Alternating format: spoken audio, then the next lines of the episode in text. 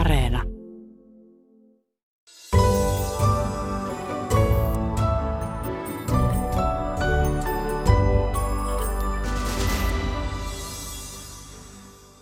Kello on kymmentä yli kahdeksan ja nyt on vuorossa Ykkösaamu. Tasavallan presidentti Sauli Niinistö ja Ruotsin pääministeri Magdalena Andersson tapaavat tänään Yhdysvaltain presidentti Joe Bidenin. Mitä vierailulta voidaan odottaa, entä minkälaista keskustelua Suomen ja Ruotsin NATO-prosessi on herättänyt Yhdysvalloissa? Aiheesta lisää hetken kuluttua. Kansanedustajat äänestivät tiistaina NATO-päätöksestä ja eilen Suomi ja Ruotsi jättivät jäsenyyshakemuksen NATOlle. Mutta miten prosessi kulkee tästä eteenpäin, entä kuinka onnistunutta teeman käsittely oli eduskunnassa? Tästä aiheesta lisää noin puoli yhdeksältä. Ulkomaalehtikatsaus tulee tänään Espanjasta ja lähetyksen lopuksi otamme vielä yhteyden Inariin, jossa alkaa tänään saamelaisparlamentaarikkojen kansainvälinen konferenssi. Minä olen Atte Uusinoka, tervetuloa Ykkösaamun pariin.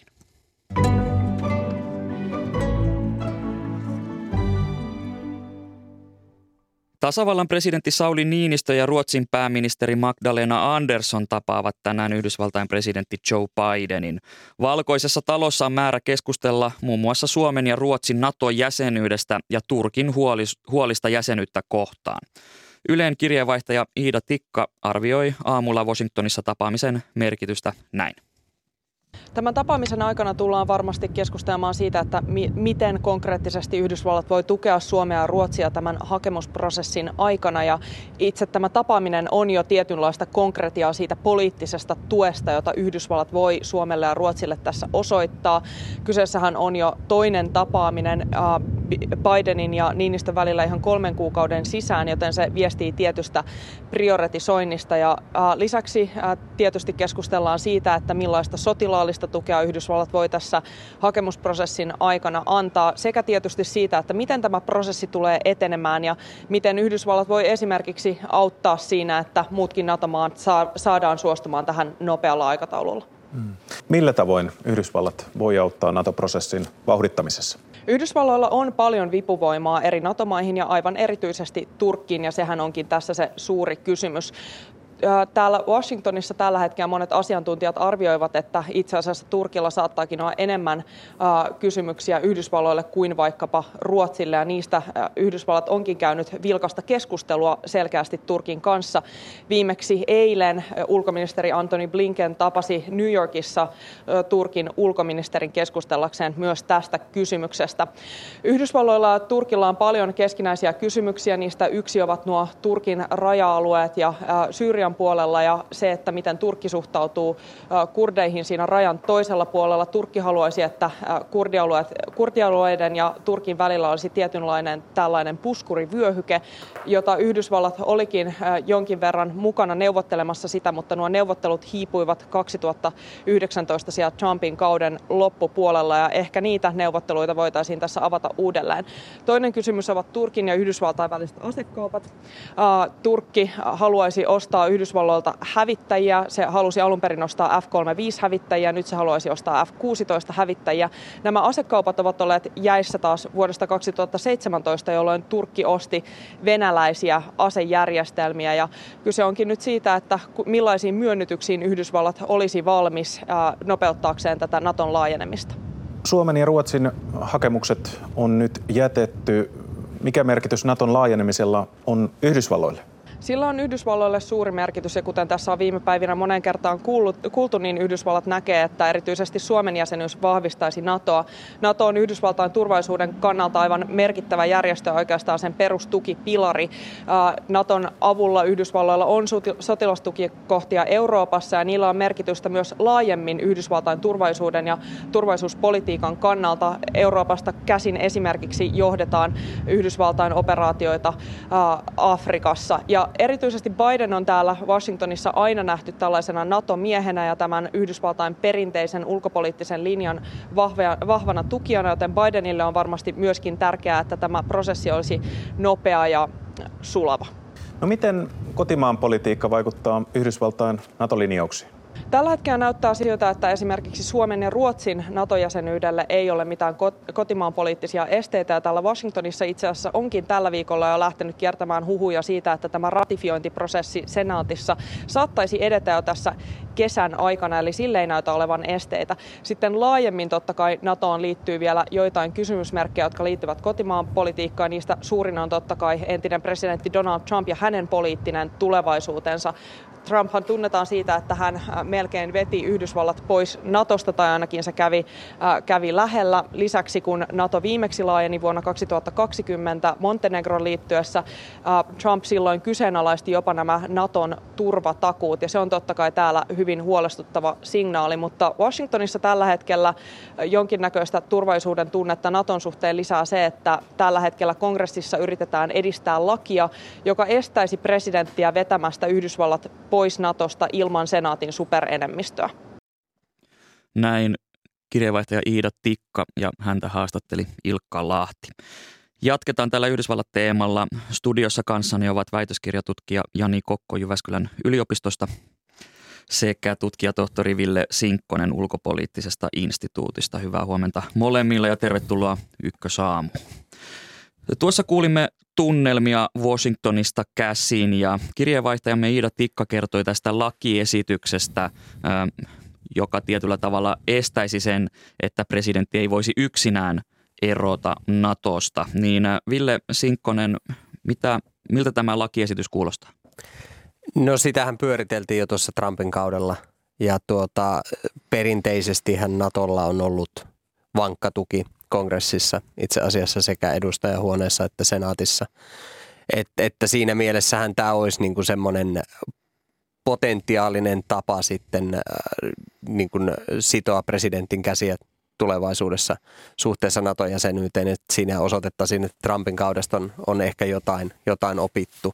Sitten jos miettii tuota Trumpin kautta laajemmin ja menee vähän tuon niin kuin lakialoitteen ulkopuolelle, niin siinä pitää muistaa se, että presidentin retoriikka suhteessa NATOon oli, oli toki niin kuin eurooppalaisesta näkökulmasta huolestuttavaa, mutta sitten Yhdysvallat panosti Euroopan puolustukseen rahallisesti paljon Trumpin kaudella. Ja että et se pitää muistaa, ja sitten nämä niinku institutionaaliset suhteet niin sekä NATOn sisällä että sitten Yhdysvaltojen ja muiden NATO-jäsenmaiden välillä niin kuitenkin toimivat myös, myös Trumpin kaudella. Että siellä on pitkä, pitkä historia NATOlla kansainvälisenä instituutiona, ja totta kai silläkin on vaikutusta siihen, niin kun, miten Yhdysvallat tulevaisuudessa näkee NATOn, ja, ja sitten tämmöinen välttämättä niin kuin yksittäinen, yksittäinen presidentti, joka suhtautuu NATOon varauksellisesti, niin ei välttämättä sit ole riittävä, riittävä niin kuin Yhdysvaltojen irtautumiselle tästä, tästä sotilasliitosta. Jani Kokko, minkälainen mörkö ex-presidentti Donald Trump tällä hetkellä on Bidenille, jos puhutaan tästä NATO-kysymyksestä ja sitten ehkä laajemmin myös muista? No ehkä tässä NATO-kysymyksessä niin vähän niin kuin mihin Ville viittasi, että se entisen presidentin vaikutusvalta, niin kyllähän sitä on, sitä pelkoa pyritty juuri tällä lakialoitteella hälventämään, mutta on hyvä muistaa, että hänen kaudellaan niin muun muassa kongressi otti presidentiltä pois mahdollisuuden asettaa pakotteita Venäjää vastaan, että ne siirtyi enemmän kongressihallintaan, koska ei luotettu siihen, että kykeneekö presidentti toimimaan Yhdysvaltain kansallisten etujen mukaisesti suhteessa Venäjään, niin siinä mielessä tämä lainsäädäntö puoli pystyy toimimaan, vaikka presidentti olisi, edustaisi eri näkökulmaa. Se on ehkä hyvä tässä NATO puhuessa, että vetäytyykö Yhdysvallat NATOsta, niin ottaa kyllä se huomioon, että tämä hegemonia-asema, mikä Yhdysvalloilla on kansainvälisessä politiikassa, niin olisi jotenkin absurdia, että he vapaaehtoisesti siitä luopuisivat. Ottaa vielä huomioon, että se on aikanaan ostettu satojen tuhansia amerikkalaisten verellä toisessa maailmansodassa ja rakennettu kylmän sodan aikana, niin se ajatusmalli, että yksittäinen presidentti pystyisi tavallaan romuttamaan koko se vuosikymmenten turvallisuusrakenteen, minkä Yhdysvallat on rakentanut, niin se on nähdäkseni absurdi. Ja sitä jo edellisellä kaudella Vaikka republikaanit oli sisäpoliittisissa kysymyksissä, tuomarinimityksissä, fanaattisesti presidenttinsä tukena, niin kyllä ulkopolitiikassa oli monia kysymyksiä, missä he toimivat tavallaan presidentin tahdon vastaisesti. Ja muun muassa nämä Venäjän vastaiset pakotteet ja NATO-politiikka oli yhdet niistä. Trumpin hallitusten aikainen turvallisuuden neuvonantaja John Bolton on maininnut Helsingin Sanomien haastattelussa, että hän joutui taivuttelemaan Trumpia, ettei hän olisi puheessaan irtisanoutunut NATOsta vuonna kaksituhattakahdeksantoista G seitsemän kokouksen aikana. Ja kun tiedetään tätä Yhdysvaltojen polarisoitunutta yhteiskuntaa, niin, ja tämä demokratiakehityskin, joka siellä on ollut, niin te kuitenkin näette, että kun nämä kaikki asiat lasketaan yhteen, niin tietyllä tavalla NATO kestäisi sen, jos vaikka Donald Trumpista tulisi maan seuraava presidentti. No nämä on tietysti niin kuin hypoteettisia asiankulkuja. Et musta niin kuin tässä laajemmin, että me ei saada nyt jäädä, jäädä siihen, siihen ajatus. malliin, että, tämä, että me nyt mietitään jotain niin kuin Trumpin tai Trumpin kaltaisen presidentin uhkaa tässä tilanteessa tällä hetkellä. Et esimerkiksi Suomen näkökulmasta, niin eihän me voida perustaa meidän turvallisuuspoliittisia ratkaisuja tässä ja nyt johonkin hypoteettisiin tulevaisuuksiin, vaan meidän pitää katsoa tätä niin kuin laajempaa, laajempaa kokonaisuutta. Vaikka totta kai sitä Yhdysvaltojen tilannetta pitää seurata ja siellä on tietysti niitä potentiaalisia ajureita, jotka tulee sisäpolitiikasta, jotka, jotka niin kuin vaikut, vaikuttaa Yhdysvaltojen ja liittolaisten suhteen. Mutta mun mielestä meidän pitää nyt niin kuin katsoa tätä myös tästä niin kuin institutionaalisesta näkökulmasta ja ottaa myös huomioon se, että jos katsotaan nyt tätä keskustelua sen jälkeen, kun Venäjä hyökkäsi Ukrainaan, niin republikaanipuoluehan on itse asiassa pyrkinyt ottamaan vielä tiukemman linjan suhteessa Venäjään kuin demokraatit. Ja, ja tämä niin kuin osoittaa sitä, että kyllä siellä niin kuin republikaanien puolue-eliitin piirissä on kuitenkin niin kuin vahva tuki NATOlle ja vahva niin kuin kannatus tälle Yhdysvaltojen tämänhetkiselle Venäjä-linjalle. Ulkopolitiikasta sekä demokraateilla että republikaaneilla on helppo löytää yhteisymmärrys, koska se osaltaan liittyy tähän Yhdysvaltain hegemonia-asemaan ja ehkä niiden perinteisten amerikkalaisten arvojenkin vapauden ja demokratian turvaamiseen kansainvälisessä politiikassa, jonka he näkee oikeastaan niin kuin olevan se Yhdysvaltojen tehtävä, mutta ehkä niin kuin juuri tämä tota, tavallaan kokonaisuuden hahmottaminen, että Yhdysvalloissa on pidäkkeitä, kuten vaikka niin kuin kongressi sille, että pystyykö presidentti yksipuolisesti toimimaan ja tavallaan niin kuin heikentämään sitä NATOn uskottavuutta, niin se, siihen, se keskustelu on niin kuin mielestäni niin kuin tavallaan siinä niin kuin mennään koko ajan niin kuin harharaiteille tästä niin kuin kokonaiskuvan analysoinnista, että kun nimenomaan pitää katsoa ehkä sitä Yhdysvaltojen niin kuin instituutioiden toimintaa ja miten ne on sitoutunut NATOon. Eli tässä kohtaa tietyllä tavalla kannattaa katsoa taustapeiliin, mutta siihen ei kannata uppoutua. Kyllä, juuri näin. No mennään sitten eteenpäin. Tasavallan presidentti Sauli Niinistö ja Ruotsin pääministeri Magdalena Andersson tapaavat tänään Joe Bidenin. Ja Niinistöhän tapasi Yhdysvaltain presidentin maaliskuussa. Silloin Suomi kutsui itse itsensä Washingtoniin, mutta nyt vierailupyyntö on tullut Yhdysvalloista. Niin mistä se kertoo, että Suomi on menossa jälleen Yhdysvaltoihin tapaamaan Bidenia? No, tämä osoittaa sitä, että Yhdysvalloilta tulee tälle Suomen NATO-jäsenyydelle vankka tuki ja täällä on todella tärkeä symbolinen merkitys tällä tapaamisella. Ja sitten tietysti Suomessa ja myös Ruotsissa ollaan kiinnostuneita siitä, että minkälaista tukea Yhdysvalloilta mahdollisesti on tulossa tässä niin kuin niin sanotulla harmaalla alueella tai ylimenokaudella, mikä sitten tästä NATO-jäsenyyden jättämisestä sinne niin kuin jäsenyyden alkamiseen, alkamiseen tuota, on. Ja, ja sitten mitä se tuki voi olla, onko se sitten jotain tiedustelua, niin kuin lisääntynyttä tiedustelujakoa, onko se materiaalista tukea, onko se jotain jopa sotilaallista tukea, niin riippuu siitä, miten Venäjä tähän tilanteeseen reagoi. No tässä Suomen ja Ruotsin NATO-prosessissa ehkä kuumin puheenaihe on tällä hetkellä Turkki. Financial Times uutisoi eilen, että, että eilen ei päästy käsittelemään näitä hakemuksia Naton neuvostossa, koska Turkki vastusti ää, tätä, tätä käsittelyä. Niin, ää, miten arvioit, Jani Kokko, että, että etsitäänkö tänään yhdessä ratkaisuja Niinistön, Anderssonin ja Bidenin kesken vai, vai miten tämä aihe tulee Valkoisessa talossa esille? Varmasti Turkki tulee nousemaan esille ja varmasti sekä tasavallan presidentti että Ruotsin pääministeri haluavat kuulla sen, että mitenkä Yhdysvallat aikoo tässä tilanteessa toimia. Että siinä mielessähän tämä vierailukutsu on jo merkittävä symbolin ja tuen osoitus sille, että sotilasliiton merkittävin jäsenmaa haluaa tukea molempien maiden niin kuin jäsenyysprosesseja. Se viesti, mitä vaikka Yhdysvaltain presidentti ja ulkoministeri ovat sanoneet tästä jäsenyysprosessin nopeudesta, niin on mielestäni osoitus se, että siellä Yhdysvaltain diplomaattikanavat kyllä tulevat tekemään kaikkensa suhteessa Turkkiin, että nämä kritiikin kohteet ja keskustelut saadaan sitten hoidettua mahdollisimman nopeasti, että pystytään aloittamaan nämä jäsenyysneuvottelut, jotka itsessään varmaan vie vaan sen muutamia päiviä viikon mahdollisesti, koska kuten me kaikki tiedämme, niin sekä Suomi että Ruotsi on kaikilla niillä oikeastaan viidellä osa-alueella, mitä NATO edellyttää jäsenmaiden täyttävän, niin täytämme jo ne kriteerit. Siinä mielessä ei niin kuin varmasti tämmöistä paljon neuvottelua tarvita sitten itse Brysselissä.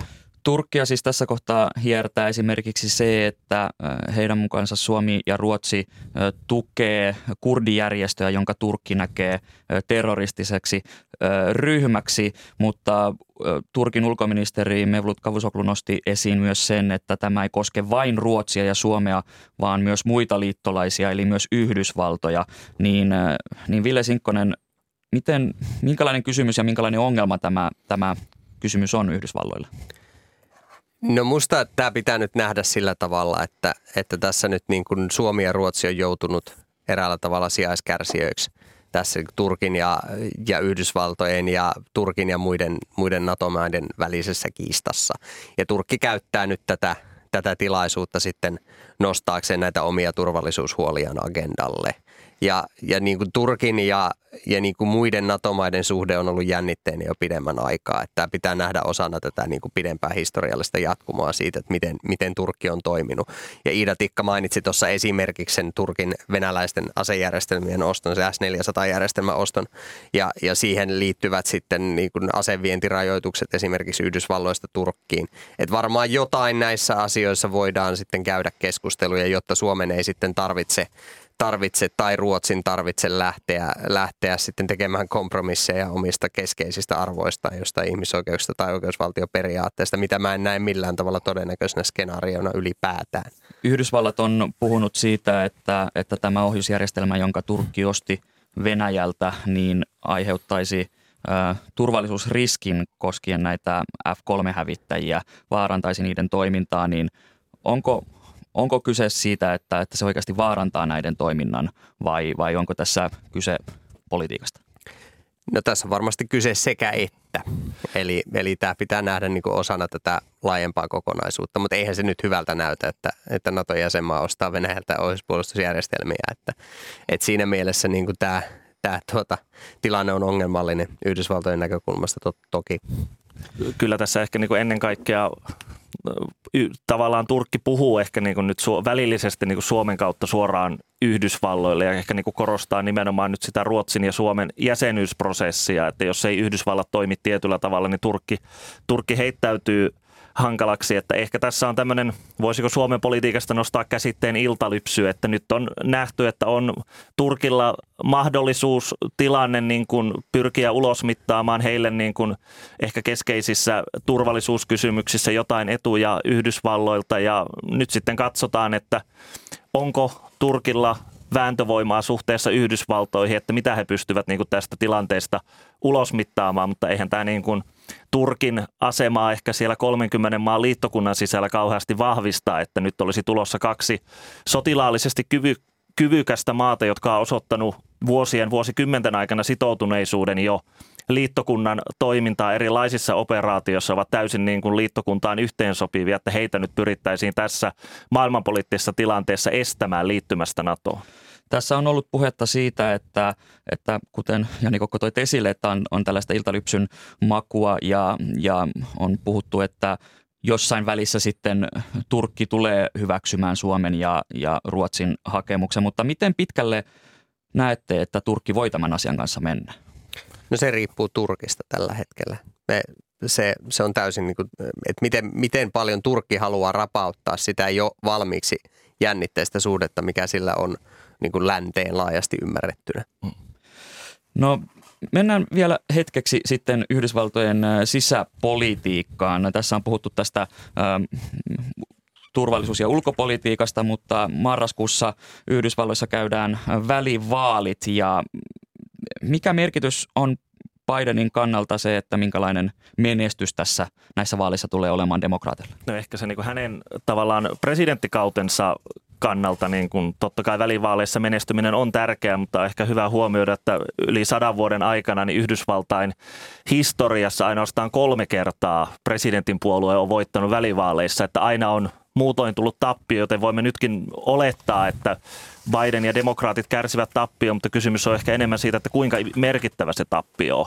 Sinällään, niin jos vedetään se tähän Suomen ja Ruotsin NATO-jäsenyyteen kysymykseen, niin sillä ei ole minkäänlaista merkitystä. Että kyllä sillä tullaan ne sisäpoliittiset kysymykset, aborttiaseet sekä sitten inflaation vaikutus, erityisesti keskiluokan ostovoimaan tulee olemaan ne kysymykset, mitkä sitten ratkaisee sen, että kuinka paljon republikaanit tulevat saamaan lisäpaikkoja edustajainhuoneessa ja senaatissa. Eli juuri tämä inflaatio, aborttioikeus on niitä asioita, joita odotat, että siellä nousee esille, mutta miten nämä NATO-kysymykset ja turvallisuuspolitiikka, niin, niin minkälainen rooli niillä on välivaaleissa? No väli, välivaalit on ehkä niin kuin jos sanotaan, että tavalliset amerikkalaisetkaan eivät juuri innostu välivaaleista, että ehkä noin kolmannes amerikkalaisista äänestää välivaaleissa ja se vielä vaihtelee osavaltioita erittäin merkittävästi, niin ulkopolitiikka ei näyttele niissä vaaleissa mitään roolia, että ne on hyvin paikalliset vaalit. Yhdysvalloissahan sanotaan, että se politiikka on tämmöistä vähittäispolitiikkaa, että ehdokas yrittää sitten tarjolla niitä ydinasioita ja voidaan sanoa, että ei edustajainhuoneeseen tai senaattiin pääse henkilö, joka niin kuin kampanjoi ulkopoliittisilla teemoilla. Kiitokset keskustelusta väitöskirjatutkija Jani Kokko Jyväskylän yliopistosta sekä kiitokset myös tutkijatohtori Ville Sinkkoselle Ulkopoliittisesta instituutista. Kiitos.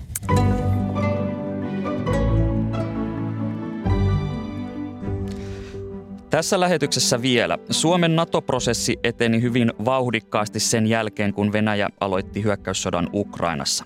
Ehdittiinkö prosessissa kuulemaan kaikkia osapuolia ja käsiteltiinkö aihetta eduskunnassa riittävästi?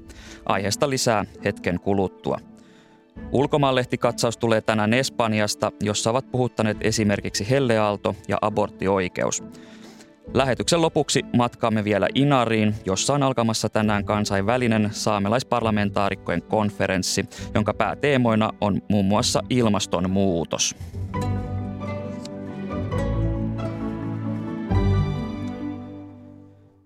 Suomi on nyt jättänyt jäsenhakemuksensa NATOon tiiviin turvallisuuspoliittisen keskustelun päätteeksi.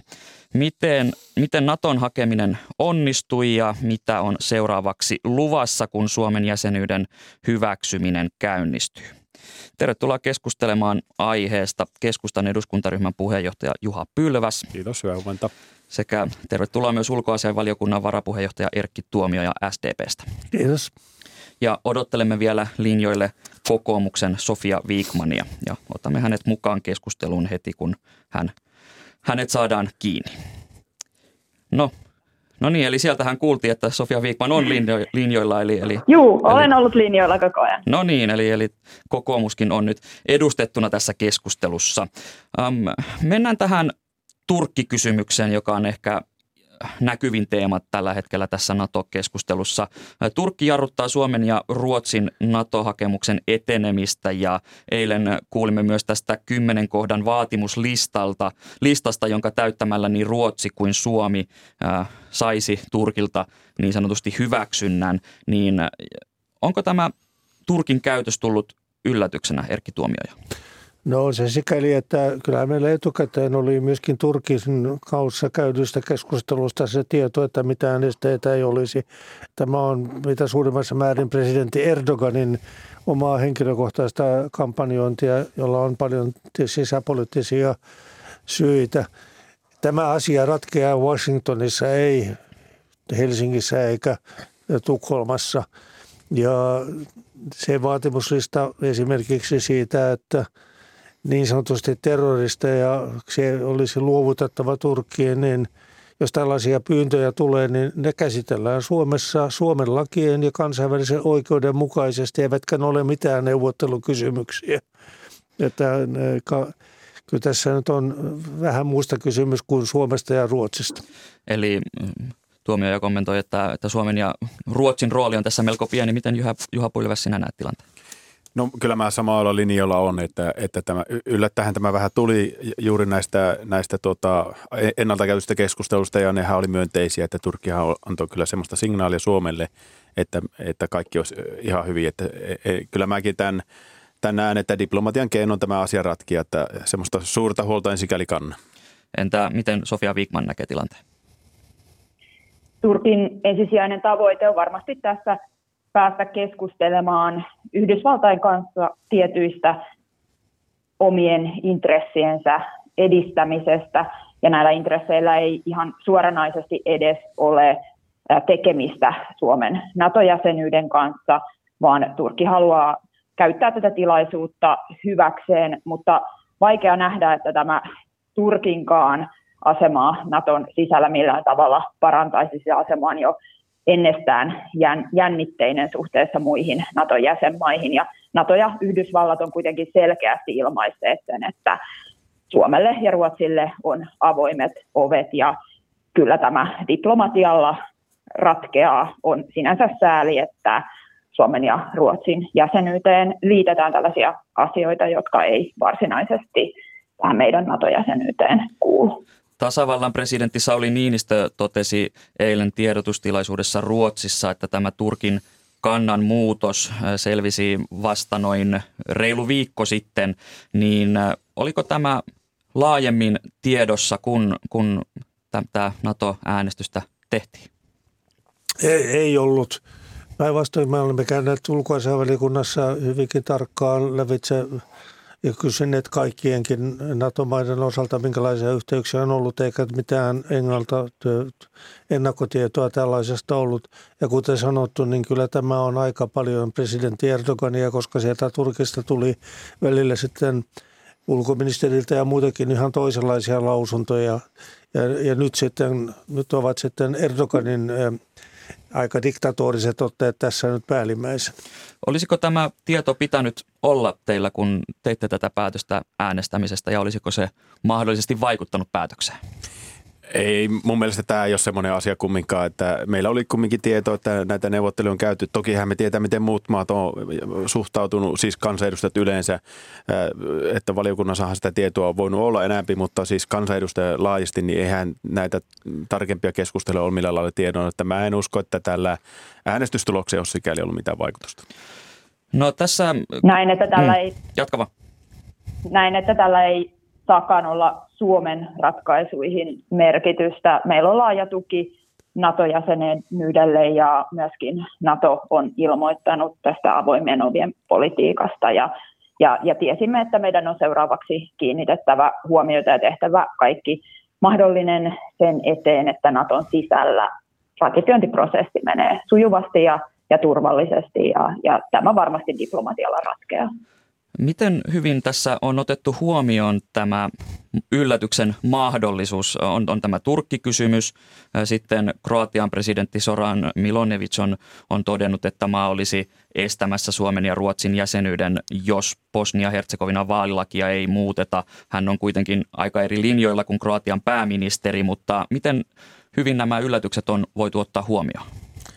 No, Jari, yllätyksiähän ne eivät olisi, jos ne olisi etukäteen tiedossa, mutta ei, kyllähän se on ollut koko ajan selvää, että kolmenkymmenen jäsenmaan prosessi, ratifiointiprosessi tulee olemaan hyvinkin monimutkainen, vaikka se toivon mukaan etenee nopeassa tahdissa, niin jokaisella maalla on sitten ihan omat sisäpoliittiset tilanteensa ja myöskin omat perustuslailliset vaatimuksensa, jotka on täytettävä. Esimerkiksi Belgiassa tarvitaan kolmen eri parlamentin, siis kahden alueparlamentin vahvistus myöskin ennen kuin tämä voidaan hyväksyä. Mutta että ei tässä olisi ollut mielestäni mitään muutosta tapahtunut käsittelyyn, vaikka olisi ollut ennakkoon tiedossakin. Entä Juha Pylväs? Niin, kyllä yleensä kaikkia tämmöisiä laajoja yhteisöjä on, jossa on monta osakasta, niin tietenkinhän sillä aina tulee kaikenlaisia asioita eteen. Että mä olisin ollut yllättyneempi siitä, jos tässä ei olisi mitään yllättäviä käänteitä tullut tähän prosessiin. Eli tämä on kumminkin niin, niin erilaisia valtioita on mukana, mukana tässä käsittelyssä. Ja vaikka etukäteen tehdään ihan viimeisen päälle hyvää työtä ja valmistautaan, niin aina voi jotakin tulla. Et siinä mielessä, että mun mielestä tämä on ihan normaalia prosessia kumminkin kokonaisuus. Entä Sofia Vikman? Kaiken kaikkiaan on hyvä huomioida, että Suomi yhteiskuntana on erittäin hyvin varautunut erilaisiin tilanteisiin. Meidän viranomaiset toimii hyvin. Meillä on vahva oma puolustuskyky ja valmius koko ajan olemassa. Ja, ja kaiken kaikkiaan me ollaan hyvin varautuneita erilaisiin tilanteisiin. Eli, eli kyllä meillä oli kuitenkin ennakkoon tiedossa tosiaan se, että tämä kolmekymmentä jäsenmaassa pitää hy- hyväksyä tämä Suomen jäsenyys ja vaikka me emme sitä toivoisi, niin se on aina mahdollista, että erilaiset sisäpoliittiset tai muut asiat, joilla ei tosiaan varsinaisesti ole tekemistä Suomen jäsenyyden kanssa ja jotka eivät siihen suoraan liity, niin ne saattavat sitten nousta eri jäsenmaissa esiin. Niin, niin totta kai me olemme sen etukäteenkin ottaneet huomioon ja uskon, että, että tästä diplomatialla tosiaan, kuten sanoin, niin mennään eteenpäin. Ja tämä tilanne vaatii meiltä nyt malttia. Meidän oma tahtotilamme on täysin selvä siitä, että Suomi viedään NATOon sinne, minne me olemme aina kansakuntana kuuluneetkin. No ehkä tämä voi selkeästi reagoida, että aina on vähän minusta väärin sanottu, koska minusta me olemme toimineet tähän saakka niissä olosuhteissa, jotka ovat vallinneet erittäin menestyksellisesti ja Suomen kansakunnalle edullisella tavalla. Tämä on nyt tullut uutena asiana kansainvälisen turvallisuustilanteen muutoksen mukaan ja sen mukaan on toimittu. Mutta tämä ei tässä kannata lähteä historiaa uudelleen kirjoittamaan. No, tämä... no, me olemme kuitenkin Suomessa, haluan sen vielä sanoa, että pitkäjänteisesti tehneet töitä sen eteen, että NATO-jäsenyys näin nopealla aikataululla, kun jäsenyysneuvottelut päästään aloittamaan, niin käytännössä Suomi on jo viety niin lähelle NATOa, että nämä varsinaiset neuvottelut ja meidän yhteensopivuus on erittäin hyvällä tasolla. Ja kyllä me kuulumme länteen ja tämä NATO-jäsenyys sen sinetöi. Niin, niin kuin olemme kuuluneet tähänkin asti. No, mennään, ja tämä sen sinetöi. Mennään, mennään nyt hieman eteenpäin. Tämä NATO-prosessi se vaatii kansalta laajan tuen. Tätä kansanäänestystä ei kuitenkaan järjestetty. Ja näettekö, että, että kansaa saatiin edustettua asianmukaisesti tässä, kun prosessi eteni? Juha Pylväs keskustasta. No kyllä mä näen sen. Aika paljon kalluppeja, kalluppeja tehtiin ja toisaalta meillä on edustuksellinen demokratia. Tuossa eduskunnan prosessissakin nähtiin, kuultiin kansanedustajien puheenvuorossa maanantaina, että kuinka, kuinka he kansanedustajinakin olivat tämän prosessin aikana sitä kantaansa muodostaneet. Se asian päättäminen ja se selvittäminen ei ole ihan yksinkertainen asia. Että, että mä olisin jotenkin ajatellut, että kohtuutonta lykätä yhtäkkiä kansan päätettäväksi asia, josta se tiedon saanti on, on äärettömän vaikea. Ja, ja sitä, sitä tietoa on niin paljon, että se on, sen käsitteleminenkin vie oman aikansa. Että kyllä mä niin kuin, sen takia meillä on kansanedustajat valittu ja, ja tällä kallupilla saatiin hyvä tuki siihen, siihen kansanedustajien ratkaisuun, joka sitten myös tuossa äänestystuloksessa näkyy.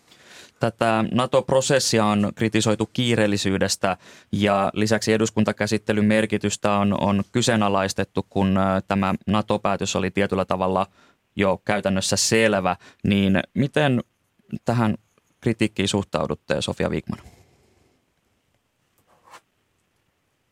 No näen, että kyllä tässä prosessin aikana kaikki näkökulmat on tulleet varsin hyvin edustetuiksi ja kansalaisten mielipide hyvin kuulluksi. Eduskunnan äänestystulos sata kahdeksankymmentäkahdeksan kansanedustajaa hakemuksen jättämisen NATO-jäsenyyden puolesta, niin kyllä se on varsin selvä. Ja se, että me nyt asemoimme itsemme entistä voimakkaammin osaksi läntistä yhteisöä puolustusliitto NATOn jäseneksi, niin tästä kiitos kuuluu kyllä ennen kaikkea Suomen kansalle, joka teki johtopäätökset muuttuneesta turvallisuustilanteesta hyvin nopeasti. Ja tämän, äh, tästä johtuen sitten saatiin myös puolueiden kesken laaja kansallinen yksituumaisuus tässä suuressa ratkaisussa.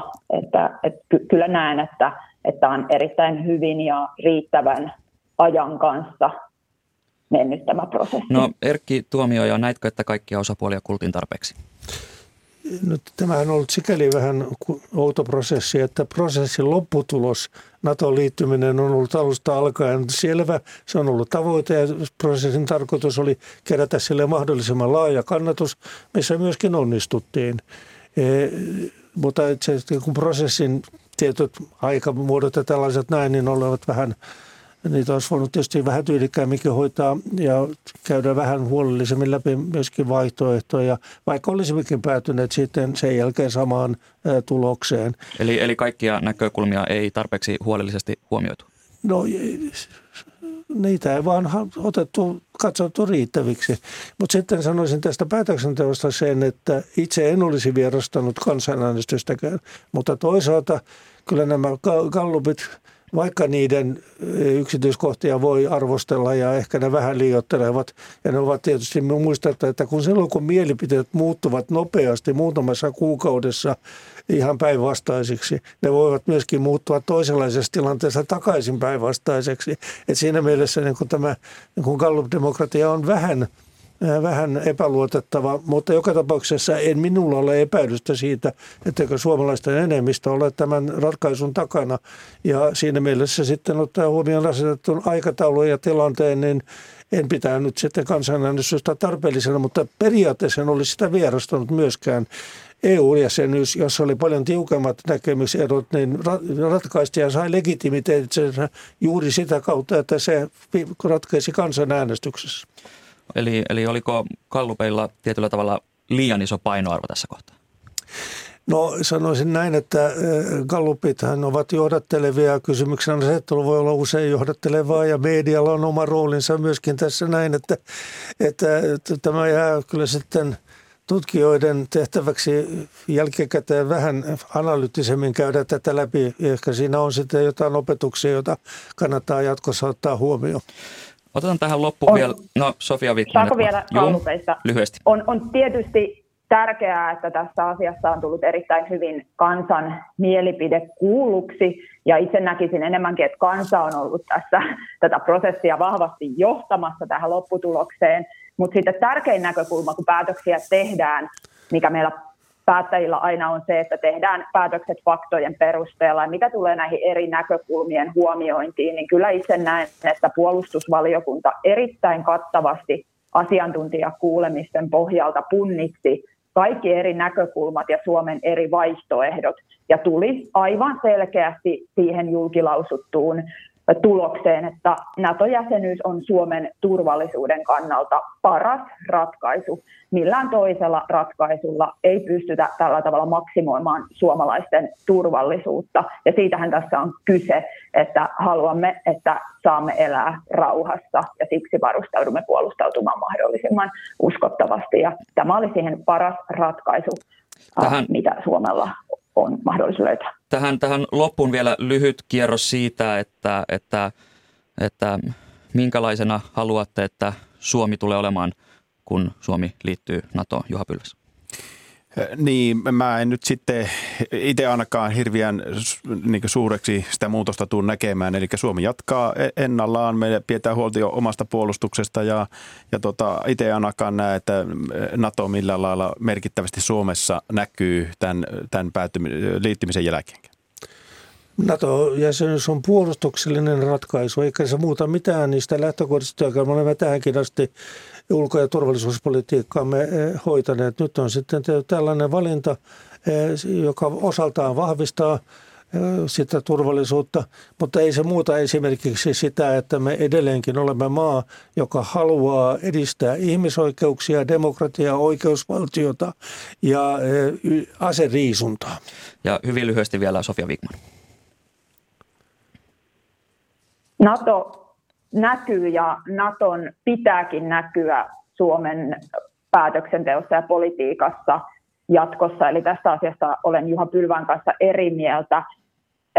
Toki nyt heti jäsenyyden alusta alkaen meillä pitää olla kirkkaana meidän omat NATO-politiikan tavoitteet ja vain sen kautta ja päättäjien vahvan puolustuspoliittisen, turvallisuuspoliittisen osaamisen kautta me pystytään maksimoimaan, maksimaalisella tavalla saamaan tämä jäsenyys palvelemaan Suomea. Ja kyllä seuraava vaalikausi tulee olemaan aivan keskeinen sen kannalta, että minkälaiseksi Suomen NATO-politiikka jäsenenä Naton sisällä lopulta muotoillaan aivan samalla tavalla kuin Suomi aikoinaan Ahon hallituksen johdolla liittyi Euroopan unioniin, mutta seuraava hallitus eli Lipposen hallitus sitten määritti Suomen E U-politiikan linjan ja sisällön. Eli kyllä tämän täytyy näkyä puolueiden tavoitteiden asettelusta ja, ja politiikan sisällöstä jatkossa. Kiitokset keskustelusta kokoomuksen Sofia Vikman, S D P:n Erkki Tuomioja sekä keskustan Juha Pylväs.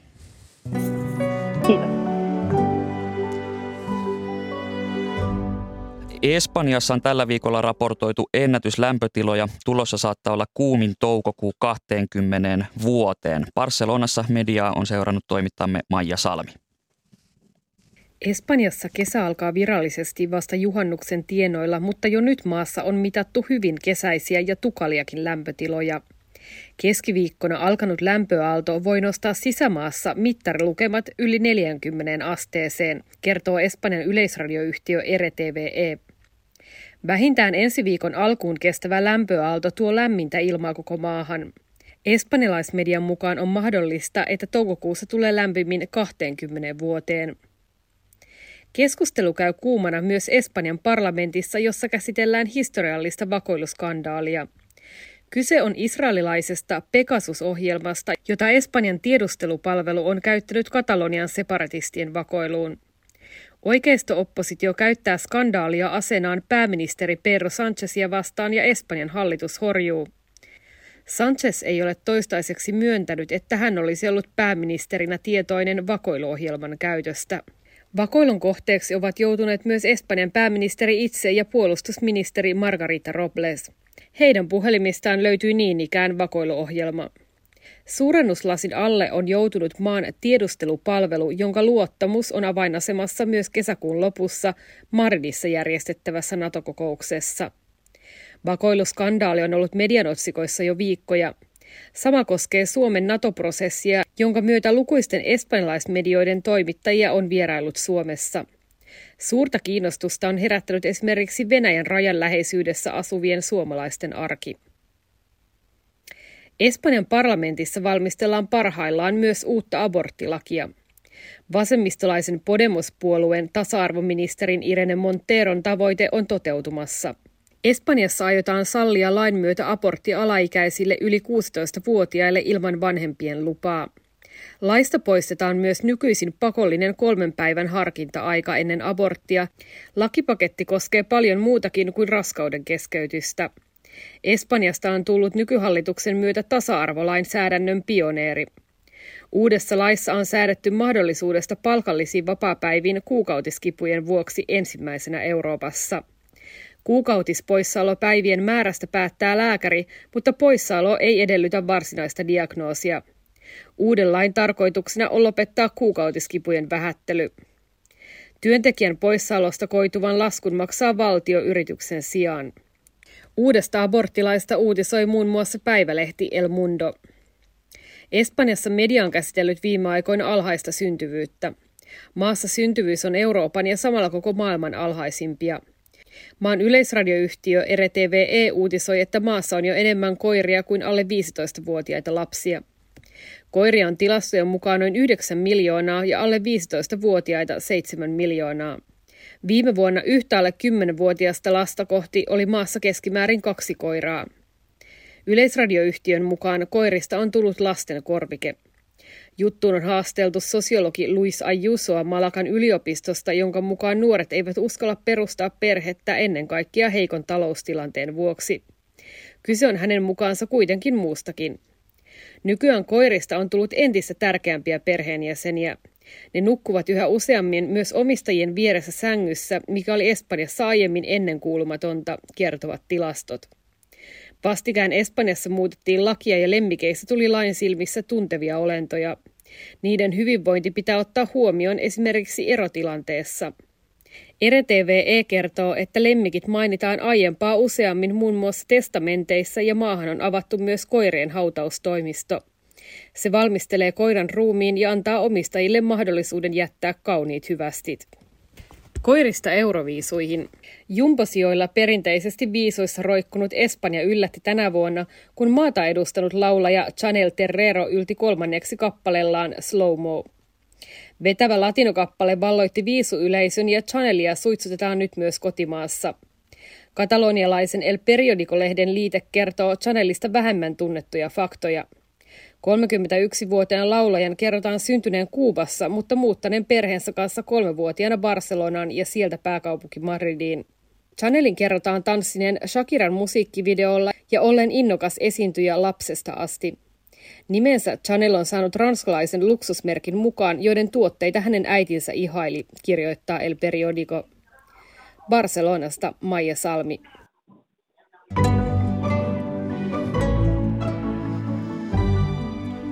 Saamelaisparlamentaarikot Suomesta, Ruotsista ja Norjasta kokoontuvat tänään Inarissa.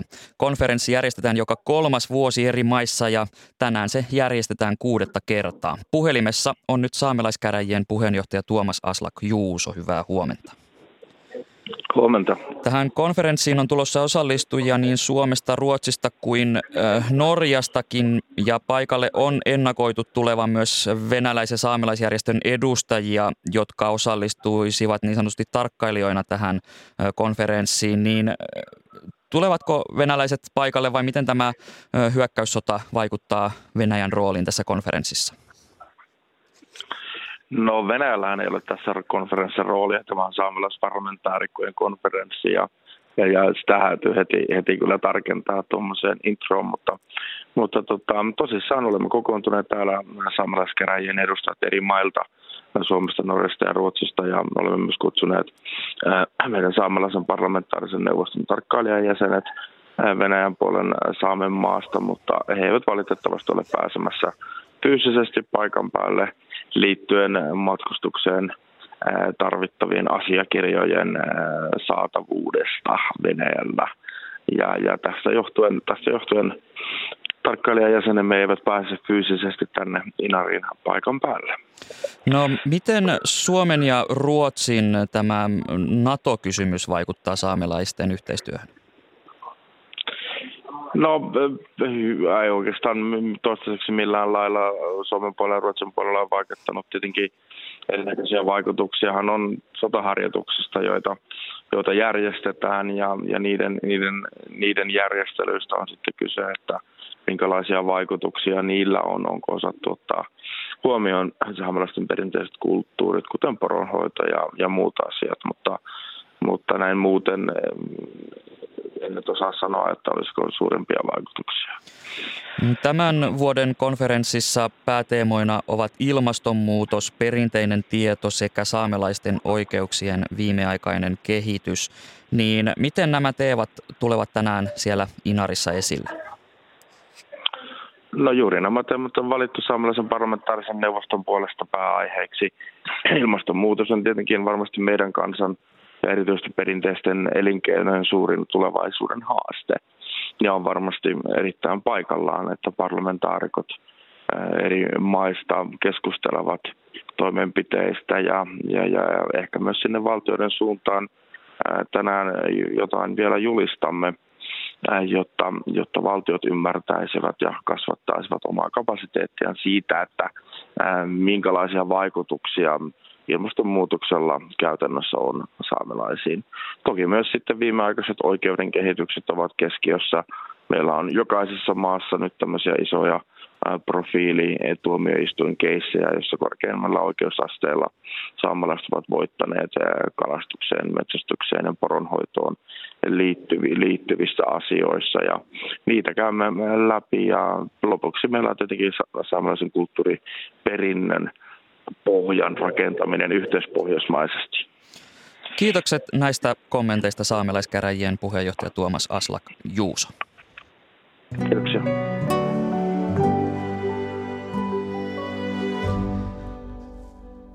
Tätä lähetystä ovat kanssani tehneet toimittajat Veera Sinervo, Katariina Lahtonen ja Veikko Eromäki. Lähetyksen tuotti Maria Alakokko, äänitarkkailijana toimii Pasi Ilkka. Nyt studioon on saapunut kanavan kuuluttaja Maaria Holma. Hyvää huomenta. Hyvää huomenta.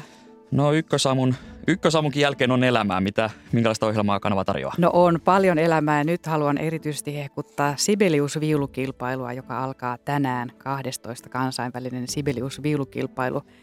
Ja ensimmäinen lähetys Areenassa jo tunnin päästä, eli kymmeneltä.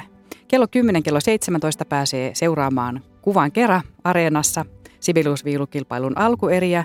Sitten meillä Radio Yhdessä on joka ilta kooste. Tänään kello kaksikymmentäkaksi nolla viisi esimerkiksi. Jos ei illalla jaksa olla hereillä, niin seuraavana päivänä sitten uudestaan kello kolmetoista kolmekymmentä. Ja somessa kannattaa seurata, jos se kiinnostaa. Instagramissa ja Facebookissa on paljon mielenkiintoista tähän liittyvää. Ja yle piste fi kautta musiikki. Sieltä kilpailuohjelma ja kilpailijoiden esittelyt ja kaikkea tällaista. Eli viulu, viulumusiikin ystäville on paljon kaikkea tarjolla. Kiitokset, todella. Maaria Holma. Torstain ykkösaamu on nyt loppusuoralla. Minä olen Atte Uusinoka ja kiitän teitä kuulijoita seurasta. Nyt kohti radiouutisia ja aikamerkki.